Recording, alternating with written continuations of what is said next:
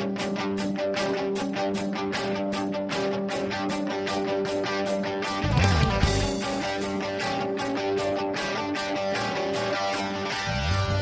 I'm Jennifer Ackerman Haywood, and you're listening to the CraftSanity Podcast. This is episode 132, and on this episode, we're going to be talking about the book Little One Yard Wonders Irresistible Clothes, Toys, and Accessories You Can Make for Babies and Kids. This is part of Storey Publishing's 101 Sewing Project series that is co written by Rebecca Yaker and Trisha Hoskins. This is their third book in this very successful series, and I think it's the biggest one yet. This is a whopping 360 pages with six full-size pattern sheets in the inside the front cover. I, I admit that when I saw this, I was kind of like, "Oh man, my kids are going to be too old for this book." But I was so wrong, so incredibly wrong. I started paging through, and before I knew it, I had about a dozen hot pink sticky notes stuck to the pages, sticking out the side, and really found some cool projects to make. So this book really is for anybody who has a connection to children, whether you have children yourself or you're sewing for friends or other relatives who have children.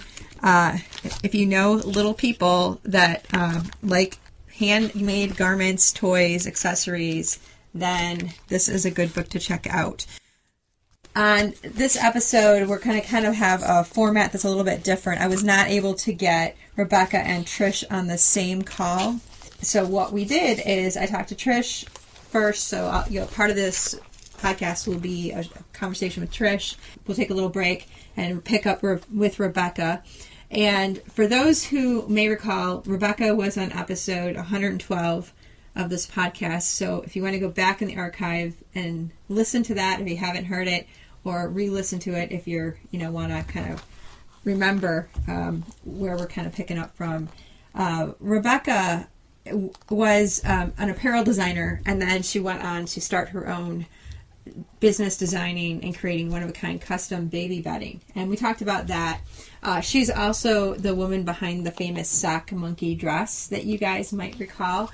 And we talk about that on that that sock monkey uh, business and the and a lot of the machine knitting. We covered that on episode 112. This is more present day, current projects. And then uh, Trish and I talk a little bit about her business. She co owns Crafty Planet in Minneapolis with her husband, and it's a fabric and craft store that sounds really cool. In fact, I want to go to Minneapolis to visit this shop. It sounds really fun. So let's get the conversation started with Trish. So, how did you and Rebecca meet and start cranking out these these cool books? Oh well, as far as how we met, Crafty Planet had just opened not too long prior, and this probably would have been like 2003 or 2004. And she lived in the neighborhood and walked in and said, "Hey, I'm crafty." and uh, we just hit it off. Uh, it turned out we were both Russian studies majors in college and uh, obviously crafty and just kind of interested in a lot of the same kinds of fabrics and crafts and, you know, aesthetics. So, yeah, we just hit it off personally. And then when uh, I happened to get an invite from Storey to go out to lunch uh, when some of their team was in town in Minneapolis, and Rebecca and I had discussed doing a book together, and uh, originally we actually were thinking that we uh, wanted a sewing book that was kind of uh, more unisex in general. This wasn't thinking about kids, sewing mm-hmm. for kids at all, but just a book geared towards sewers that uh, wasn't quite as feminine as, as some of the books that were on the market back then. And this would have been 2007, 2008, something like that. And uh, so we kind of pitched that idea to the Storey, and they weren't much interested in that. But uh, you know, after some talking, we kind of mutually came up with this idea of the you know one yard project, and uh, we wrote the proposal. And the next thing you know, we made a craft book history, I guess. With, and of course, when they first we were talking about the one year project, we said, "Well, great. How many projects were you thinking?" And and they said, well, 101, of course, just like in the many, you know, the One Skein Wonders books. And both Rebecca and I were like, you're crazy. Yeah, but, that is uh, a lot of projects. That's a whole lot of projects. Yeah, we're like, you do realize that sewing projects aren't quite the same as knitting projects. I mean, you have to use words as opposed to like the knitting shorthand. Right, you, you can't that you- abbreviate as easily. No, You can't be like, you know, F1 or No, paper. That's one line. Yeah, you can't do that. So, so you guys, uh, did you have to breathe into a paper bag for a little while after? we did. Yeah, we were like, okay, how are we to pull this off? But uh, we did. You know, we sent out a call for uh, contributors and got a lot of great projects and, you know, certainly designed some of our own ideas too for that first book. And we did manage to get it all fit in. And, uh, yeah, it, uh, we're so pleased with what Storey did with the styling of the book and yeah, it's just uh and of course uh Rebecca and I talked about how once we did finally get the book put to bed after all the many edits we were both kind of like, Let's never do this again. And then of course our author's copies of the books arrived in the mail and we were just in love and smitten and like, Okay, when are we gonna do this again? so and so, in the second book, your second book was called. Remind people the title of your second book. Sure. So it's a Fabric by Fabric One Yard Wonders. And so the premise of that book was, um, you know, working with uh, not just quilting weight fabric or not just woven cottons, but really uh, looking to see uh, what are some projects that you could do with just one yard of, say, a knit fabric or corduroy or a laminated fabric. So, know, we were seeing so many great substrates coming on the market now, and um, you know, we would field a lot of questions at Crafty Planet about how do I sew with oilcloth? You know, how do I sew with lace? Right. So we thought that, you know, having a book that not only has the 101 projects, but also reference material. So we include little cheat sheets or charts telling you, you know, exactly what kind of needle you need to use, what kind of stitch length, what are some other uh, special equipment and supplies that you might need to be able to successfully work with some of these different fabrics. And so now you wound your way to to the kids, um, you know, clothes, toys, and accessories. Now, did you guys have kids at the time when you started this journey uh, with these books back in 2007 or so? Did you have families at that point? No, we didn't. Um, my son was actually born really right around the time that the first book was released, so Okay. fall of 2009. In fact, we went to Quilt Market in Houston that fall uh, to promote the book and do book signings and all that sort of thing. He was five weeks old. Oh wow! So, and he came with me, and yeah, so so the timing on that was, uh, you know, pretty uh, pretty in sync there. And then Rebecca's uh, son was born in the following fall, so uh, one year after that, and uh, she uh, had Atticus uh, right around the time that we were trying to put book number two to bed, as far as Okay. you know, getting it all off to the publisher. And so uh, I, I still kind of remember her being like, now, I'm just really not going to get a maternity leave here, am I? because we still have so much that we had to do on the book. Yeah. Like, no, no, that's going to have to come later. Sorry. Wow! So you guys simultaneously birth books and babies at the same time. So did, Exactly. any, did, any, did either of you have a baby with this third book, or are you, uh, you know, um, just or just a book this time? Well, maybe I should let Rebecca announce that, but she is actually expecting baby number two this fall. Oh, So. Okay. I'll have to tell her that you know we'll we'll have to give her a chance to talk about that if she wants to. yeah, well, that's exciting. So so as your families are growing, um, your and your your your experiences, um, did you just see a need for a book like this as you're looking for things to sew for your own children? Yes, I would say um, for sure. I mean, there's definitely other books that were on the market for uh, sewing for kids, especially sewing for girls and sewing for babies. Like I said, uh, know, Rebecca and I are both moms to boys, and uh, there's a great book on the market, Sewing for Boys. I own it, and I've done many things from it, and you know, uh, it's a great book. But we also wanted to have something that would encompass uh, all parents uh, kids of uh, all ages, at least as you know, many as could fit again within the, the pages of a single book. And uh, not only that, but also things for us as moms to kind of make our lives easier. So there's definitely a lot of things in there that were inspired by, oh my God, I need a play mat that I can, you know, turn into a box to hold all the crap that you know, the kid is playing with. So, Right, uh, right. or you know, I I really would like to have a um a diaper bag that takes up very little space, but yet still has all the pockets that I need. Or uh, maybe even I don't even have to buy a separate diaper bag. Like this bag is definitely big enough that you know I need some compartments in it to turn it into a diaper bag. Right. That was one of those interesting um, patterns that I really like that because um, that's something that after your kids grow up, you could still use those pockets for crafters on the go. So I thought, hmm, that's kind of cool because then, then it doesn't look like a baby, you know, baby theme bag. Um, you know, you can just throw that into um, any bag, any stylish bag you have. Uh, turn your handbag into a, diaper bag just by make, doing making that insert. So you guys really have thought of it all here um, with your contributors. And how many contributors do you have this time around? It can be an estimate. You don't have to count them all.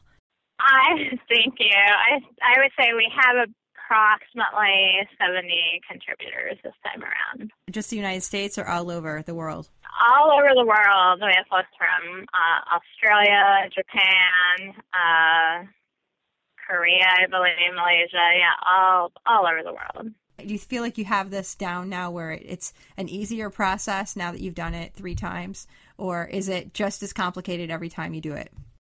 Uh, it's definitely easier. I mean, especially even just after the first book, we realized that this would have gone so much easier just from the get go. We uh, had like standard language for you know how to do this or that, uh, such as you know applying bias tape or um, hemming Right. uh, stuff like that. So things that we found ourselves kind of doing over and over and over when you have 101 projects in the book, you know, just there's going to be some techniques that repeat themselves. Right. And so being able to kind of come up with a standard uh, templates or languages that, you know, we wrote, but then we can just kind of know, copy and paste into the relevant step and adjust as necessary.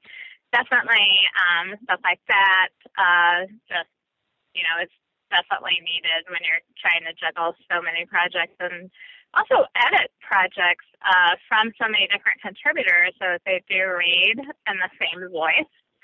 So once you've maybe done a couple of projects, you don't have to read uh, a completely different take on it and figure Right. out the interpretation. Like, well, what do they mean by that? You know, if, if if the same technique is explained the same way in every project, I think it makes the reader's job easier. Um, because again, they only kind of have to interpret that once Right. uh, in the book, and so that was definitely a help. And uh, just also kind of understanding how the editing process works. You know, once we've sent it off to the publisher, and then you know, it goes through the technical edits, and those come back to us, and we edit those, and then there's the proofreader edits and the copy edits, and um, definitely understanding more how that whole process works and so not d- having like this false sense of security that once you turn the book into the publisher, you're like, okay, we're done. It's like, well, no. no, you're not done. Wait a few months. it's gonna come back. yeah. So, um, do you? How many of these projects do you guys make? Like between the two of you, how many of your own patterns did you publish? this book, uh, definitely, I had the most of my own designs in this book than I've had in any of the other two books. I want to say that I have about a dozen, and Rebecca probably the same amount as I think she's always been a little bit more prolific than I have as far as having uh, her own designs featured in the book. But uh, yeah, we probably, I think, between the two of us, have the most of our own designs in this book. And a lot, lot of that was just because we, since we had done this a few times before, we had very specific ideas of the kinds of projects that we wanted, and you know, so if there wasn't a contribution that kind of addressed that, then we would just just do it. especially since we were often doing sewing for our own kids and ourselves at this point, since you know, as you pointed out, we both had kids uh, once this book got started, so we were kind of making these things anyway. So right, right. Well, I think if we find them useful, someone else will too. Sure, I love the poor boy cap um, that you have on page one seventy one. Now, is that something you made for your own son? Yes, I just think he looked so stinking cute in that kind of hat. Yeah, it's, it's a the kind of hat that my yeah my husband wears well too. So yeah, that was kind of a no brainer for me. What process do you guys use to edit th- your way through this stuff? Do you make them or just kind of read through? What do you? What's your process? This book and fabric by fabric, we definitely had the samples with us while we were editing, so Okay. uh, we could look at the samples and see exactly how it was constructed. Um, there's definitely times where uh, I either one of us would actually sit down and make the project also. Typically, this would be if we had any questions about, I'm, you know, I'm not quite sure how this all comes together at this point, so we would make it to make sure that we understood Mm-hmm. the process and the construction. But especially by the third book, um, you know, a lot of times we could just kind of tell, especially if we'd had the sample right. in front of us, that okay, uh, I see how this was done, and I understand a lot more about you know how these things go together. So, and then sometimes you know we would even say, well, I think I know of a a simpler way to actually do this step. So maybe you would actually um, make some changes to the techniques used to Just to make know, it easier for people. right? A little bit Yeah. more straightforward. And readers Mhm. readers appreciate that too. If there's a shortcut that means they can go to bed an hour earlier, I'm sure they're Yeah. gonna be thankful for that. You've mentioned uh, Crafty Planet uh, a couple times, and you co-owned that um, store with your husband, correct? That's correct. Okay. And so, and just for those who um, are traveling this summer and might be looking for a cool place to stop on their travels, uh, if you want to tell people, kind of give people the 411 on where you're located and what you offer at your shop. Sure. Well, Crafty Planet is in northeast Minneapolis, and it's, uh, northeast is kind of an area of Minneapolis that's kind of a cool, up and coming. You know, lots of art, uh, artist loss and arts district uh, kinds of uh, organizations going on um, to support arts and artists and crafts. And uh, we offer, uh, we primarily specialize in uh, modern fabrics uh, anything from the quilting cottons from, you know, the hot new designers and the expanding into jerseys and home decor and, and other fabric types as well. We also have yarns. We carry uh, embroidery supplies, uh, some like Sublime Stitching and Stitcher's Revolution. Uh, we offer classes, uh, open sewing, uh, so space rental. If we do have a visitor from out of town and they just actually totally need to get their sewing Jones on. They can run some time in our classroom and and get busy while they're on vacation. So we uh, try to make craft dreams come true, I guess. That's great. And how long have you been in business? Uh, we opened in uh, fall of 2003, so we have been open about uh, 10 and a half years now. Well, congratulations. That's really awesome. What do you think has been your secret to success? I mean, what has kind of kept you kept a loyal following coming in, and and you know just you know what people wanting to be part of what you're you're offering. Well, I think um, when we first opened our doors, uh, we definitely had a focus, of course, on kind of inventory and just making sure that we had the unique stuff that was hard to find elsewhere, especially locally. But we also had a definite emphasis of being, you know, very open and welcoming to the newbie. I Mhm. just uh, I just remembered uh, trying to go into um, some shops, either as a beginning knitter or even a beginning sewist, and just kind of being intimidated uh, by kind of, you know, maybe kind of a club kind of uh, atmosphere that was going on where obviously everyone knew everybody else and you kind Mhm. of feel like an outsider Right. or just uh, kind of getting that salesperson who looks at you strangely if you ask what bias tape is and why you would need something like that. Um, so we just uh, really, um, you know, both ourselves and then our staff, we make sure that they realize that you know being welcoming and non-threatening and you know open to any kind of you know basic question that anyone might come to them with, uh, just to take it and and not ever you know make someone feel dumb because they didn't know, you know, what backstitching was or something. So, so do you have a large staff, or is it pretty as pretty small group of people that run Crafty Planet? Oh well, we probably have like uh, we have 10 part timers, but I mean, these are some folks are full, you know, they have full time jobs elsewhere, but just want to pull one shift a month or one shift a week to keep their employee discount or whatever. so I'd say there's probably, you know, a core five of us that keep the place running on any given week. But I see. Yeah. Some people, other people just have to feed their habit. No, I can totally understand that. I would be totally open to working one shift a, a, month at a at a fabric store. My commute from Grand Rapids would be a little unmanageable though, um, so uh, it wouldn't work out. But uh, so, does your husband sew too? He uh, does know how to sew and knit. He doesn't necessarily do it a whole lot, but he can, and he does occasionally. He did sew me a little stuffed kitty one year, but then I had to finish it because he wasn't quite sure how to, you know, do the do the legs or whatever. Yeah, I, well, that's pretend, cool. I, I, pretended that I had my eyes closed while I was sewing, so it would still be a surprise. But well, uh, no, he he does, and that was another thing. You know, we I think we've always kind of had an eye towards and um, you know making sure everyone is welcome, including men and uh, you know just anyone who maybe doesn't uh, fit the mold of the traditional or in the non-traditional crafter. You know, what are people asking for now? Like, what's the hot item in your store that they're like, "Wow, do you have this?" Or I'm trying to, or everyone trying to make a certain thing. What kinds of things are you seeing that are popular? Oh well, uh, very specifically the uh, washi dress by uh, Made Made by Rae I is uh, the number one bestseller by far as far as the sewing patterns in our shop right now, and uh, least for apparel, and the Sidekick Sling by Betz White. Those just fly off the shelves, and we just uh, support those patterns so much.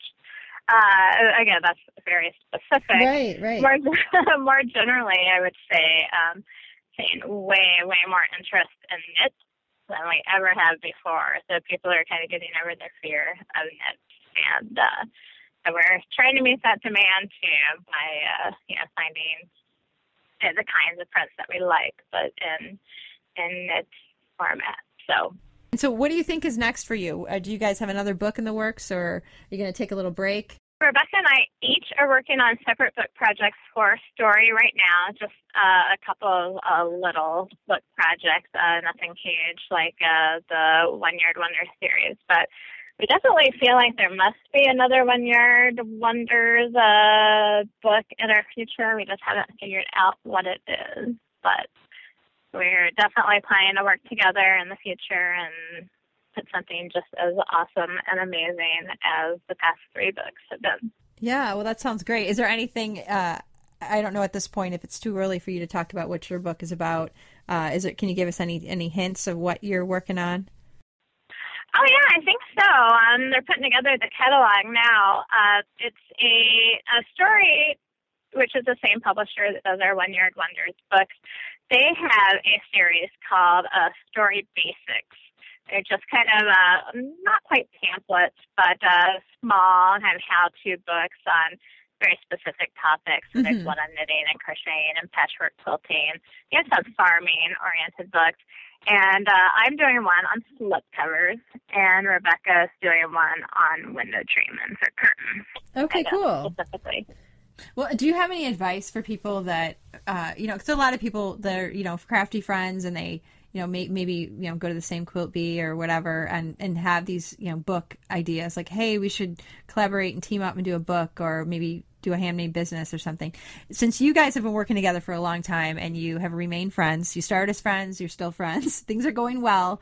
Um, do you have any advice of for people who might be looking to kind of navigate that but not blow up their friendship in the process. You know, to be able to work together because I know that's a, that can be a delicate thing sometimes, and sometimes people don't go into it really realizing that you know there can be some stress points when you're working on deadline with people uh, with a collaborator. Um, what what has worked for you guys? How how have you been able to maintain that great relationship that you started with?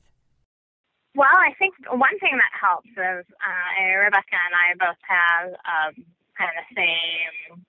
I don't know if work ethic is the the right word, but we're both definitely driven to uh, you know, meet our obligations and meet them on time as much as possible. So I kind of having a similar vantage point as far as that goes, I think is very good. We also do have some very different strengths and a book like this because it is so varied and the kinds of projects that are featured, and mm-hmm. that's all three books, um, right. not just the latest.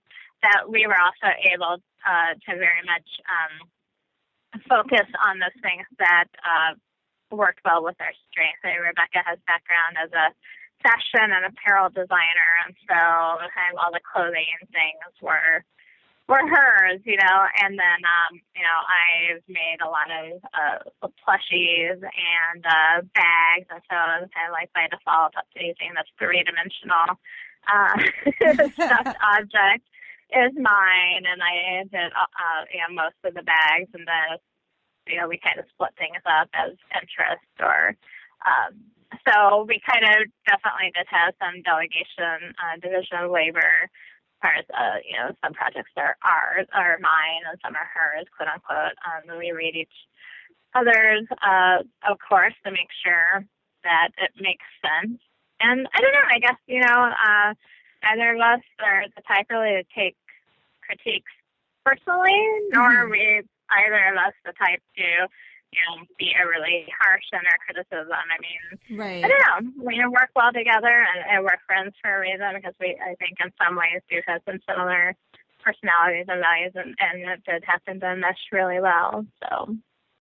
All right, so it was fun to hear from Trish about all the adventures that went on behind the scenes to make One Yard Wonders a reality. And now we're up, they're up to 303 projects now, so this is pretty impressive. We're going to continue the conversation with Rebecca and hear a little more about how raising sons in the Twin Cities has influenced the authors and kind of guided some of their design choices for Little One Yard Wonders.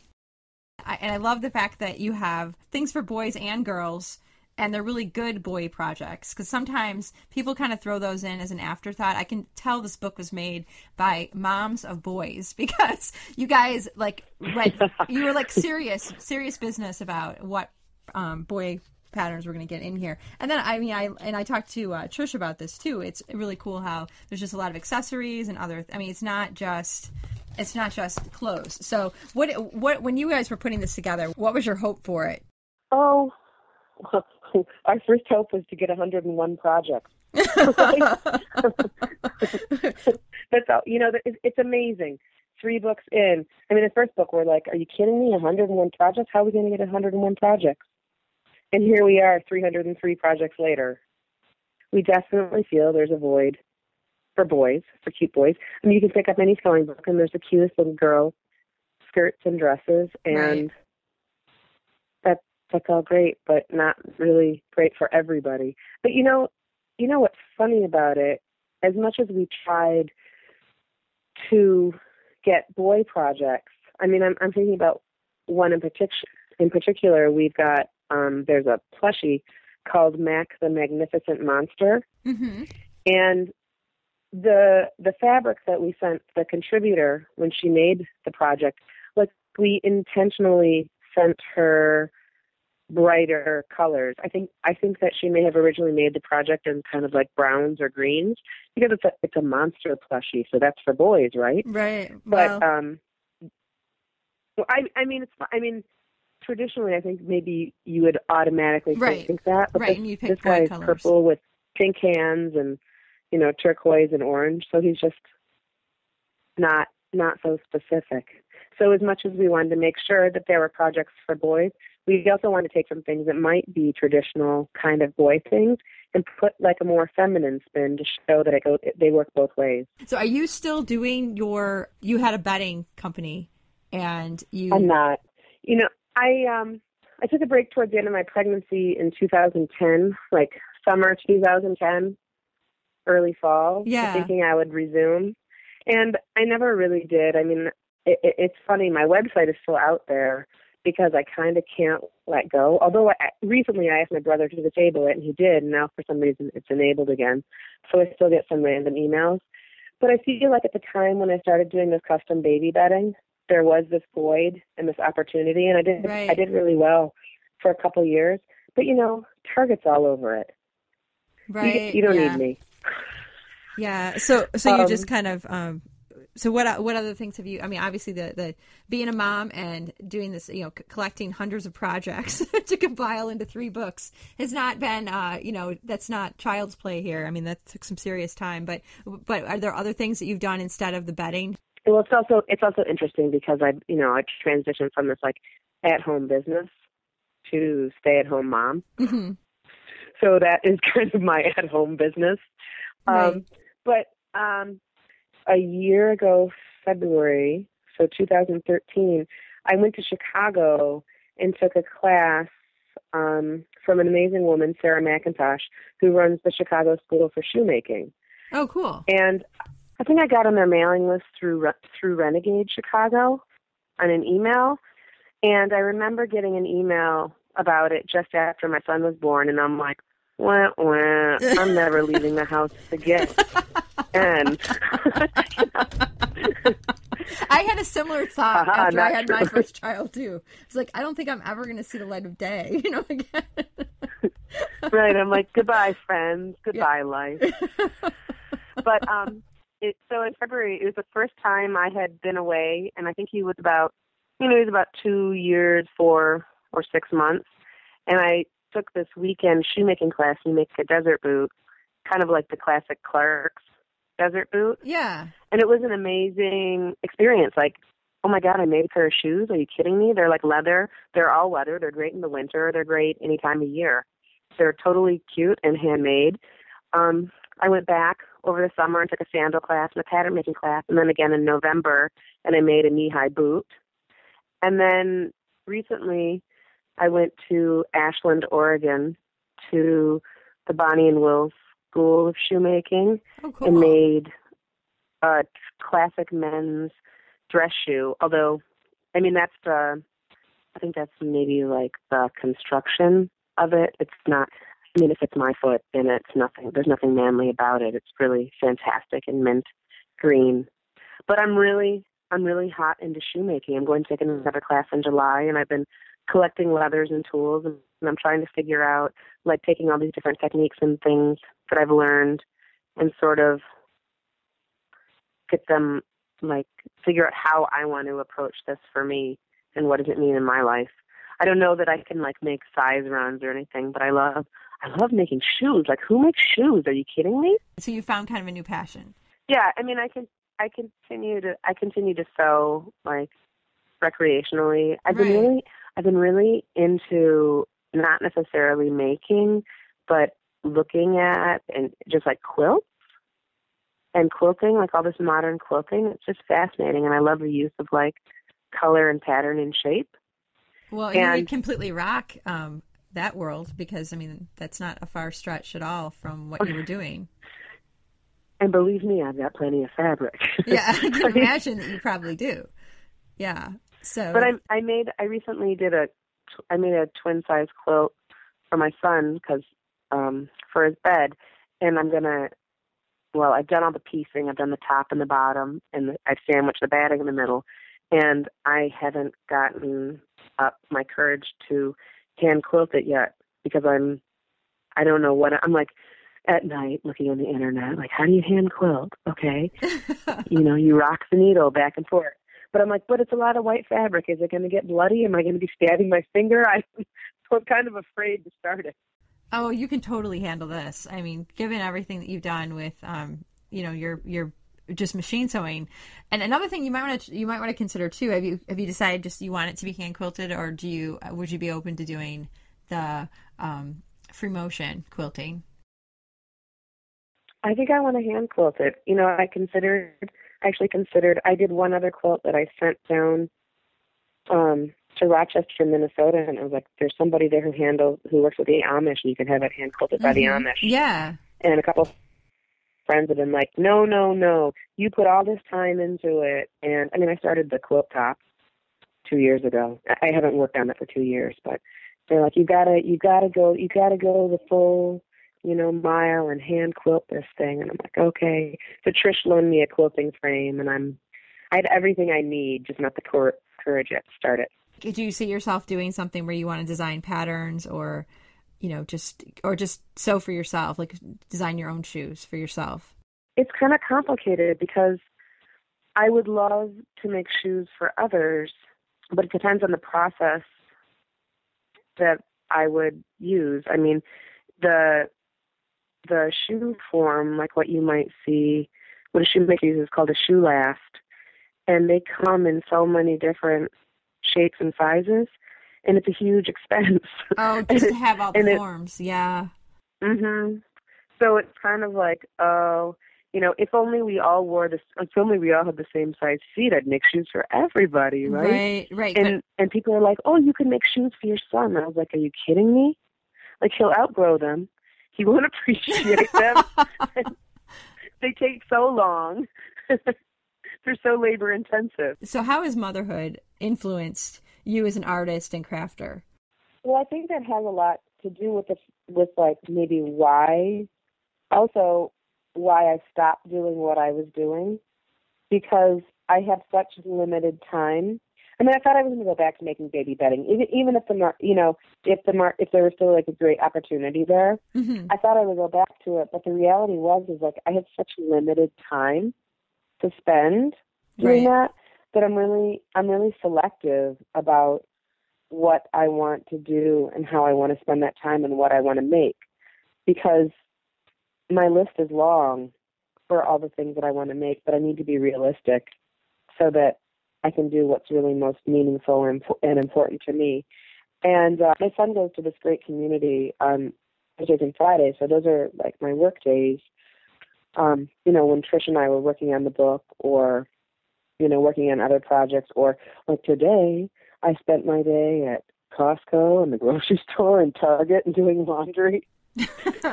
and here we are. right. No, I, I hear you. I hear you. I had to go get the take Um, the car for an oil change, take the kids to the library, and now here we are. Yeah. yes, Yeah. the mother's the mother the stay at home parents work is never done, right? Does your son know that you write books? Like, is he aware of that?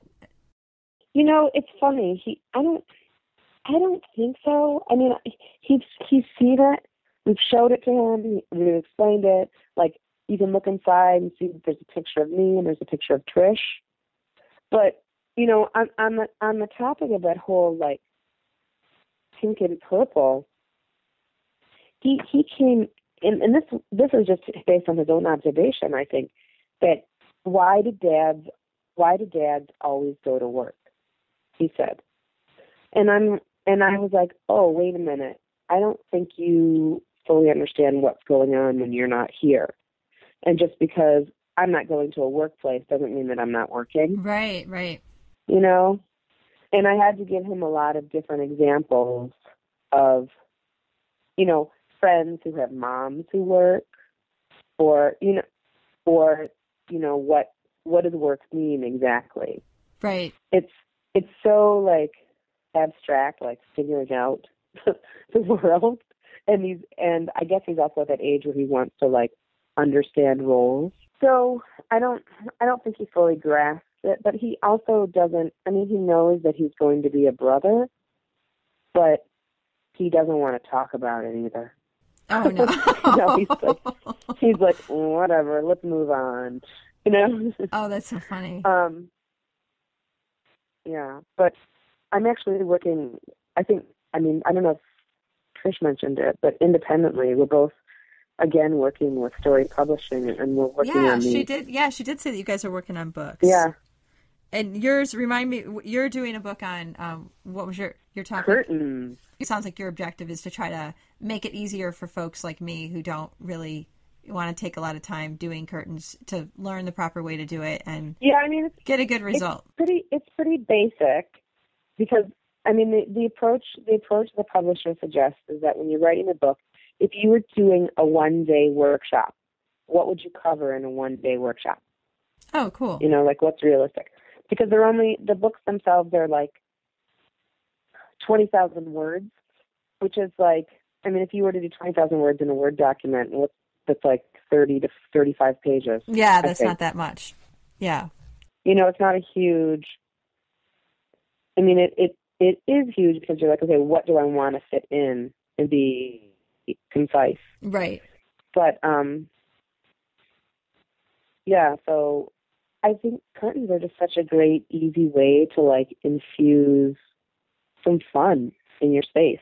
So, kind of getting back to this most current book, is there anything about this this book that is different, or anything behind any behind the scenes story that you'd like to share about how this one came together? It's funny because I, I mean I probably said this last time, but after I mean Trish and I, when we did the first one year one one yard wonders book, we didn't know what we were doing. We'd never put a book together before, so we were both like thinking sinking and swimming and sinking and sinking together. Right. Mm-hmm. you know, and I'm like, Trish, I am never doing this again. This is so much work. I would never ever do this again.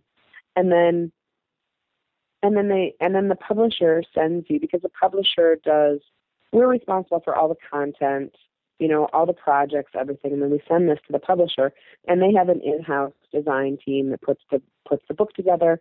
The publisher hires a photographer. Um, you know, and we're very involved in all of the editing process, like technical and copy editing. But when you send it to them, you're sending them this box, you know, boxes of projects and a very unattractive Word document. right. You know, there's nothing, there's nothing that visually pleasing about it, and and we get back this PDF, which was the cover, the layout for the cover, and some sample pages, and my heart just sang, and it said, "I will do this again." You know, you know, right. it was like love at first sight because I was so won over by the the package. And the second book was easier, and this book was really easy. You know, the second book, oh my gosh, I wish I I think I think I talked to you before this happened. The second book though, I have to tell you, this was crazy. Um, the deadline our deadline for the book was like like October 1st and my due date was September 29th. Oh my goodness. And um I was so ahead of the game. It was crazy. And you know, I was really I was really moving along. And a couple of weeks before our deadline, our house got broken into. Oh no. And my laptop and my backup drive were stolen. Are you kidding me? Oh my gosh. No.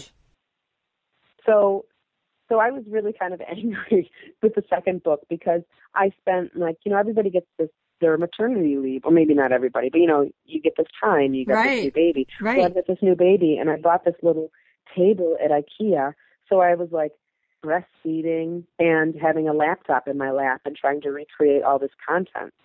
And Trish really helped a lot too. But it was, in a way, I think the second book may have been better because I wrote part of it twice but it was so stressful. Oh yeah, that's not the way you want to Um, do your revisions by having someone steal your computer and then starting over. Oh my gosh.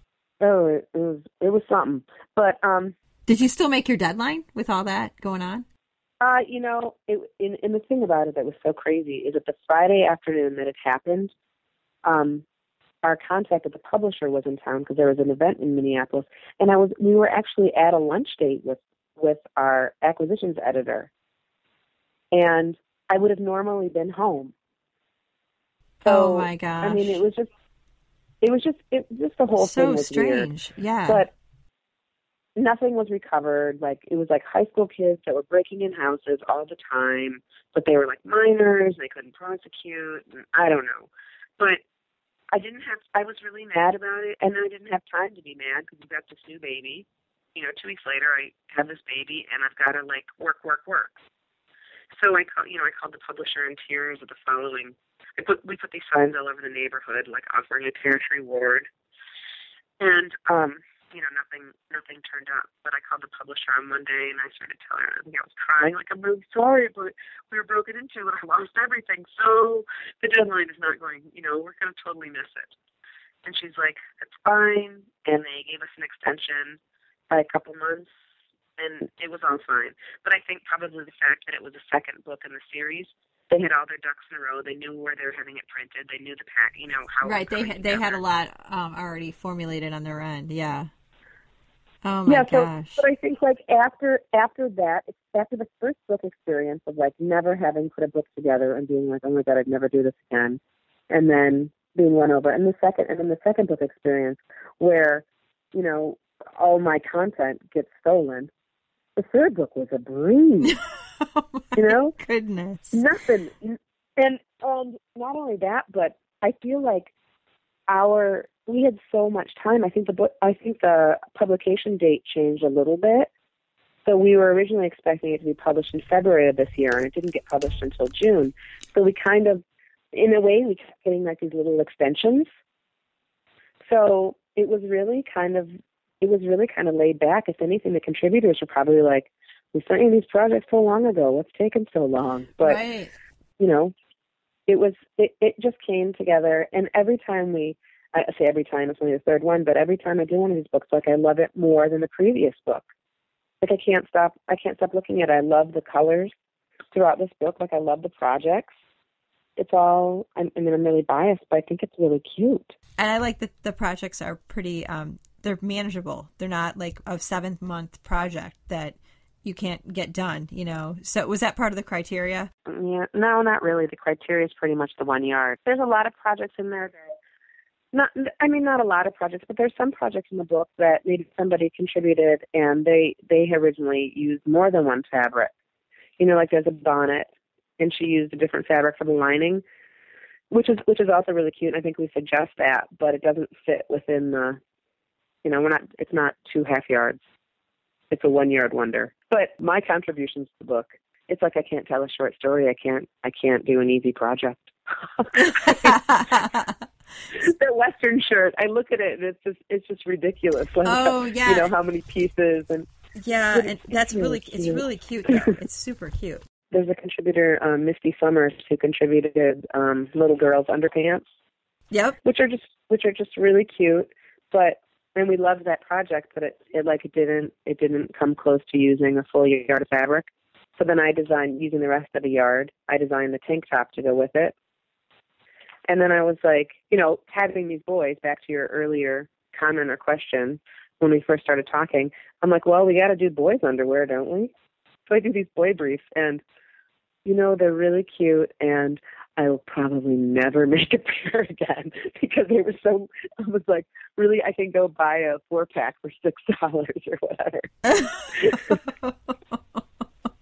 yeah. Well, the thing is, you have to kind of weigh, and boy underwear is more complicated than girl underwear too. So, so yeah. So you, you they have, probably didn't really have to have a functional front fly, but hey, if you're gonna go head to head with Hanes uh, in this book, you know, you gotta you gotta do the full the full on uh, underwear here. But um, is is there anything that I didn't ask you that you want people to know? No, I don't think so. I mean, I, I think I'm most excited aside from being most excited about having a child, right? I'm really excited about about about making. Like I continue to be. I think I talk, talked about last time. I'm, I continue to be excited about machine knitting, but I'm really excited about the shoemaking. Um.